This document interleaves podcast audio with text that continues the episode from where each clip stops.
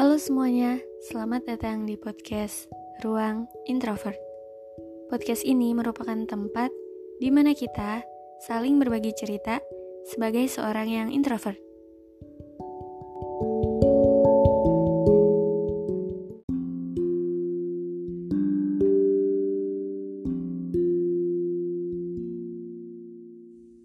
Halo semuanya, apa kabar? Semoga selalu dalam keadaan yang sehat dan baik-baik aja dan dilindungi oleh Tuhan Yang Maha Esa. Amin. Oke, di episode kali ini akan sedikit berbeda dari episode sebelum-sebelumnya, dari episode yang pernah ada di ruang introvert. Karena di episode kali ini aku akan membacakan cerita dari salah satu followersku di Instagram jadi uh, ada salah satu followersku yang ingin ceritanya ini aku bacakan di podcast Ruang Introvert. Jadi ya kita langsung aja oke. Okay?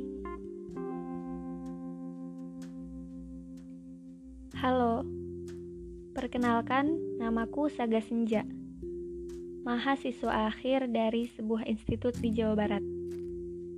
Di kesempatan ini, aku ingin menceritakan pengalamanku dengan harapan pendengar dari ruang introvert yang pernah merasakan pengalaman yang sama denganku tidak merasakan sendirian, bisa bangkit lagi dan kembali menjadi manusia yang utuh. Pengalaman ini aku ceritakan ketika aku masih menjadi siswi sekolah dasar di daerah asalku. Aku memiliki perawakan badan yang kecil dan riang. Aku juga senang berinteraksi dengan banyak orang, termasuk penjaga kantin dan petugas kebersihan. Hal ini membuat aku disayangi oleh mereka. Tapi, tidak semuanya begitu. Beberapa temanku mulai merasa tidak suka denganku, terlebih ketika orang tua mereka membandingkanku dengan anak-anak mereka. Hal ini dimulai ketika aku kelas 4 SD. Ketika salah seorang temanku yang sempat pindah kembali menjadi murid di sekolahku.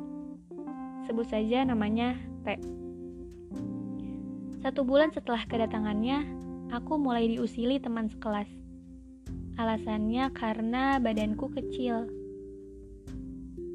Meski begitu, aku masih bisa menghadapinya dengan pura-pura tidak pernah diusili. Semakin kudiamkan, mereka menjadi lebih kesal, terutama Teh. Semakin hari kehidupanku semakin suram, terlebih ketika aku menaiki kelas 5 SD. T memfitnahku menyukai seorang siswa berinisial A karena A memiliki paras yang tampan. Aku yang saat itu belum mengenal cinta kepada lawan jenis menanggapinya dengan bingung.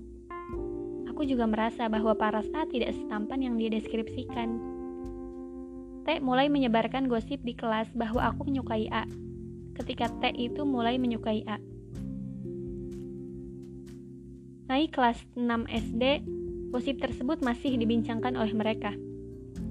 Apalagi wali kelasku adalah orang tua salah satu teman sekelasku, yang mana berinisial G. G ini menyampaikan pada ibunya atau wali kelasku bahwa iktikatku menjadi teman yang tidak baik, merebut laki-laki yang disukai oleh teman sekelasnya sendiri. Akhirnya, bukan hanya beberapa orang di kelas, tapi hanya tiga orang dari 33 siswa yang tidak ikut membuliku. Selebihnya, ya, mereka membuli dan menertawakanku. Termasuk wali kelasku sendiri. Pada suatu hari, ketika aku duduk sendirian, aku didatangi oleh para pembuli itu. Mereka melempar botol minumku hingga jatuh dan menertawakan aku yang tidak bisa melawan sendirian. Akibat sudah terlalu lama memendam kesal, aku berdiri dan membanting meja, sehingga mereka semua terdiam. Tapi, pembulian itu tidak selesai. Mereka menyadari saat itu kakiku memiliki bopeng akibat jatuh dari sepeda. Dan mereka mengungkit kekuranganku itu ketika aku berperan sebagai Cinderella. Kalian tahu tidak lagu Raja yang berlirik? Ini aku nggak tahu lagunya ya, jadi aku bacain aja. Cinderella pun tiba dengan kereta kencana. sepatu kaca hiasi kakinya. Diganti dengan Cinderella pun tiba dengan segala kekurangannya. Sepatu kaca hiasi bopengnya. Sakit hati, tentu saja. Aku menangis setelah acara itu selesai. Setelah lulus, aku memasuki sekolah menengah pertama negeri yang diisi oleh anak-anak korban bulian, kekerasan di rumah, dan anak-anak yang memiliki karakter yang ceria sepertiku.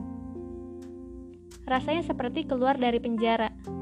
Tiga tahun kujalani dengan bahagia, bahkan aku bisa menerima semua kekurangan dan berteman akrab dengan anak-anak yang dilabeli preman bagi guru bimbingan konseling sekolah. Kenapa tidak?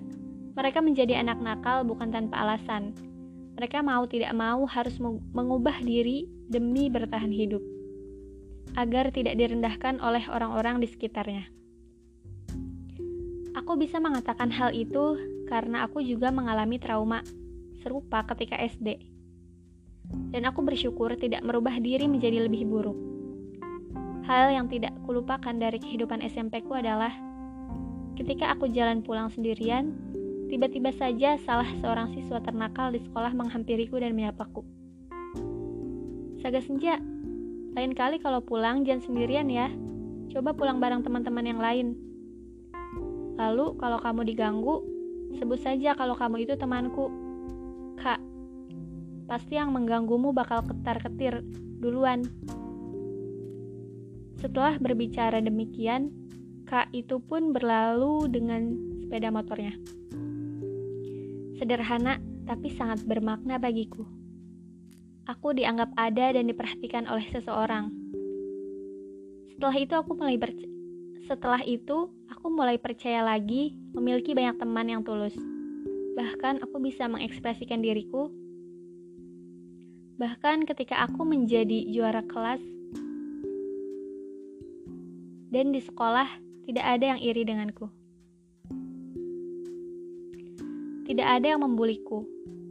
Hal yang tidak kusangka adalah mereka sayang padaku. Hal ini yang membuatku jauh lebih menerima anak berandalan ketimbang anak-anak yang bisa dikatakan bergengsi dalam segala hal. Lulus dari SMP, aku melanjutkan ke sekolah menengah atas negeri dengan pengalaman yang sama sekali berbeda dengan latar belakang di sekolahku sebelumnya. Akan tetapi, karena aku sudah dibekali dengan pengalaman di sekolahku sebelumnya, aku sudah terbiasa dan tidak menjadikan peristiwa di SMA menjadi beban pikiranku. Tidak ada momen yang ingin kuceritakan di sini. Sekarang aku mau menceritakan ketika aku menjadi mahasiswi.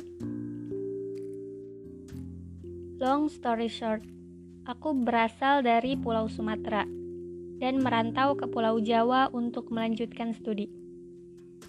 Aku mengalami culture shock, bahkan ketika sudah empat tahun kuliah di sini. Tapi aku tidak akan menceritakan itu. Hal yang ingin kuceritakan adalah bully. Kenapa? Karena ceritanya sangat berbeda dengan pengalaman ketika aku sekolah.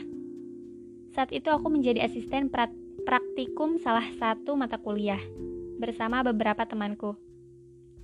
Di antara asisten tersebut, ada seorang wanita berinisial B menyukai seorang pria berinisial I. Dan I ini tipikal pria yang akrab dengan semua wanita. B sudah menyukai I sejak semester 3 dan aku sama sekali tidak menyukai I. Tidak tahu kenapa, aku dan I juga menjadi teman dekat mengobrol, dan B tidak suka akan hal itu. Aku dan I sadar sehingga kami pun menjaga jarak, tapi B salah paham mengira kami sudah pacaran dan ingin menyembunyi, menyembunyikan status tersebut. B seharusnya bertemu dan mengobrol baik-baik denganku, tapi dia lebih memilih memakai jalur belakang, menjadikanku bahan gibahnya. Dia menceritakan hal yang sebenarnya tidak terjadi. Awalnya beberapa wanita memandangku sinis, bahwa aku tega merebut cowok dari temanku sendiri. Tapi aku bisa apa? aku menunjukkan bahwa aku memang tidak menyukai pria itu. Hingga pria itu memiliki pacar dari jurusan lain. Bagai pisau bermata dua, wanita itu ma merasa malu sendiri. Begitupun dengan orang-orang yang sempat sinis terhadapku. Peristiwa lainnya mirip dengan yang sudah aku ceritakan dan memiliki akhir yang sama. Peristiwa lain yang ingin kuceritakan adalah ketika aku melaksanakan penelitian. Sebelumnya, aku ingin menegaskan bahwa sebaik apa pun kamu, pasti akan ada saja manusia yang tidak suka dengan alasan apa pun itu. Jadi, tetaplah menjadi baik dan bersiaplah menghadapi orang yang akan melakukan apa pun demi melampiaskan rasa tidak sukanya terhadapmu, apalagi ketika kamu sedang berada di titik terbawah di hidupmu. Saat itu aku sedang penelitian bersama dua orang temanku. Lokasi penelitian sejak awal memang tidak memadai. Jadi mau tidak mau kami harus membereskan dan membuat lokasi ini menjadi tempat yang layak. Berbulan-bulan kami harus bertahan dan saling menyemangati. Akan tetapi, salah seorang dari kami mulai menunjukkan sifatnya. Sebut saja P. Seorang pria memasuki bulan kedua penelitian sebut saja P, seorang pria. Memasuki bulan kedua penelitian, pria ini mulai bermalas-malasan, membiarkan ruangan dan peralatan dalam keadaan kotor. Mau tidak mau, aku dengan temanku satunya, sebut saja W, yang, yang membersihkan. Lambat laun kami mulai menghargai P karena tidak semua manusia sama. Memasuki bulan keempat, sebuah bencana menimpa penelitian P. Aku dan W bisa dikatakan sebagai tersangka baginya karena kami ada saat bencana itu terjadi. Jelasnya, aku dan W selalu bersama, dan kami tidak mengacau penelitian P, karena kami juga sama-sama menjaga agar penelitian kita tidak diganggu oleh orang yang tidak bertanggung jawab. Aku dan W merasa tertekan, ter terlebih saat P memanggil teman-temannya. Keesokan harinya, aku dan W disindir melalui sosial media yang membuatku tersadar bahwa kami memang dicurigai. dicurigai. Saat itulah aku tahu siapa yang benar-benar akan bertahan bersamamu saat kamu difitnah. Aku sadar ternyata banyak yang bermuka dua ketika berbincang denganku. Dan topengnya terlepas saat aku sedang diuji seperti ini. Dua hal itu membuatku bersyukur pada diri sendiri yang tidak menyandarkan masalahku kepada mereka. Karena bisa saja masalah itu menjadi bumerang bagi diriku sendiri. Saat cerita ini dibacakan, aku, si Saga Senja, masih berjuang bangkit dan menunjukkan bahwa bukan akulah yang merencanakan bencana bagi P ini. Saat ini, aku pun masih berjuang bertahan dari trauma bully yang kuhadapi ketika sekolah dulu. Saat ini pun, aku masih harus menguatkan pijakan kaki agar tidak jatuh oleh terjangan badai di hidupku. Bagaikan lagu Naomi Scott yang berjudul Speechless, Aku tidak akan tinggal diam. Aku akan tetap berjuang meskipun orang-orang mencoba menjatuhkanku. Teman-teman pendengar ruang introvert, dari peristiwa yang kualami di atas, aku ingin menyampaikan bahwa sekeras apa pun masalah yang kalian hadapi, bertahanlah. Jadikan hal itu sebagai titik yang mendewasakan kalian. Bersyukurlah karena kalian diuji. Secara tidak langsung, kamu dipercaya bisa mengatasi masalah tersebut kamu jauh lebih hebat daripada orang-orang yang merendahkanmu. Ingatlah, pohon kelapa menghadapi kuatnya angin pantai dengan akarnya, dan dia masih bisa berdiri kokoh. Pohon kelapa itu tidak butuh bantuan pohon lain untuk bertahan, karena dia sadar bahwa dia mampu menghadapi angin itu, dan dia percaya bahwa angin kuat pasti berlaru, berlalu. Teman-teman, kalau kamu pernah menjadi korban bully, difitnah, dan hal lain yang membuat kalian down, Ingatlah bahwa kalian masih memiliki kelebihan. Kalian itu istimewa. Semakin banyak orang jahat yang ingin menjatuhkanmu, maka sebenarnya kamu semakin dekat dengan kesuksesanmu. Teman-teman, jangan pernah berhenti menjadi orang baik. Jangan pernah merubah diri menjadi orang lain agar diakui. Tetaplah berbuat baik, tetaplah menjadi diri sendiri, karena orang yang tepat akan datang di waktu yang tepat. Jangan takut sendiri, dengan begitu, kamu akan lebih mengenal dirimu sendiri. Kamu akan mencintai dirimu sendiri. Dengan begitu, orang yang benar-benar baik akan datang sendiri untuk mendukung kebaikanmu, untuk menguatkanmu, untuk mengangkat derajatmu, untuk menyemangat, menyemangatimu, hingga akhirnya kamu sadar kamu sudah berada di puncak. Kamu akan dilihat banyak orang, kamu akan dielu-elukan dan orang akan menghargai siapa dirimu yang sebenarnya. Hadapi semua sakitnya, tertawakan setiap jatuhmu, karena kamu yakin akan bangkit lagi. Terakhir, jangan lupa berterima kasih pada dirimu sendiri karena kamu masih bertahan hingga saat ini. Itu saja yang aku ceritakan. Jangan lupa jadikan ruang introvert jadi podcast favoritmu ya. Ya, itu dia cerita dari Kak Saga Senja. Bener-bener yang menyentuh ya, bisa dirasakan gitu. Gimana susahnya, gimana sulitnya bangkit dari trauma bulian itu. Sebelumnya aku mau apresiasi dulu buat Kak Saga Senja karena udah mau menceritakan pengalamannya gitu ya. Karena nggak semua orang tuh bisa menceritakan traumanya gitu. Nggak semua orang tuh bisa uh, mau berbagi ceritanya kepada orang lain gitu. Mereka kadang memilih untuk uh, memendamnya sendiri gitu. Padahal kan mm, dengan diceritakan kepada orang lain itu banyak yang bisa kita dapatkan gitu ya. Banyak yang bisa didapatkan oleh para pendengar dari cerita kita gitu. Sebelumnya makasih banget buat Kasaga Senja karena udah mau berbagi. Dan ya kamu udah hebat banget gitu ya. Udah hebat karena karena emang nggak gampang untuk bangkit dari trauma di masa lalu. Apalagi itu kejadiannya juga kejadian pembulian udah dari SD gitu ya.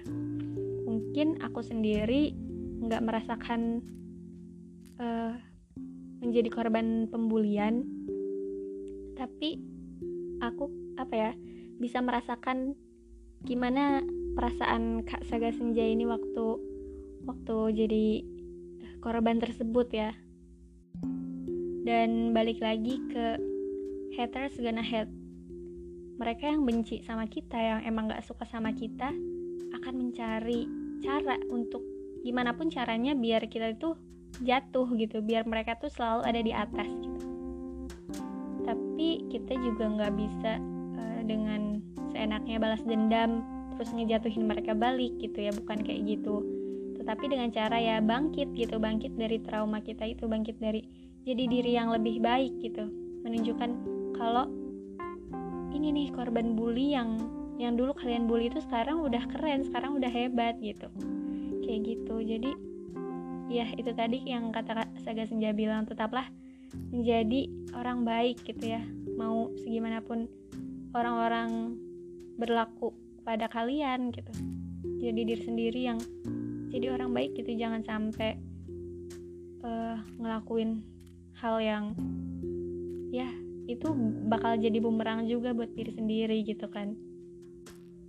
Kalau kita terus menjadi orang baik gitu ya akan ada saatnya kita juga ketemu sama orang-orang yang uh, tepat untuk kita. Orang-orang yang juga baik sama kita lingkungan yang baik gitu. Kayak gitu.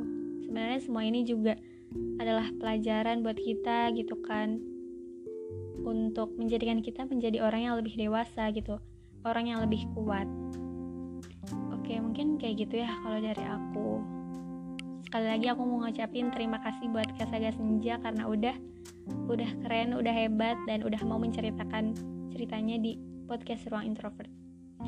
Oke, mungkin itu aja. Terima kasih dan sampai jumpa.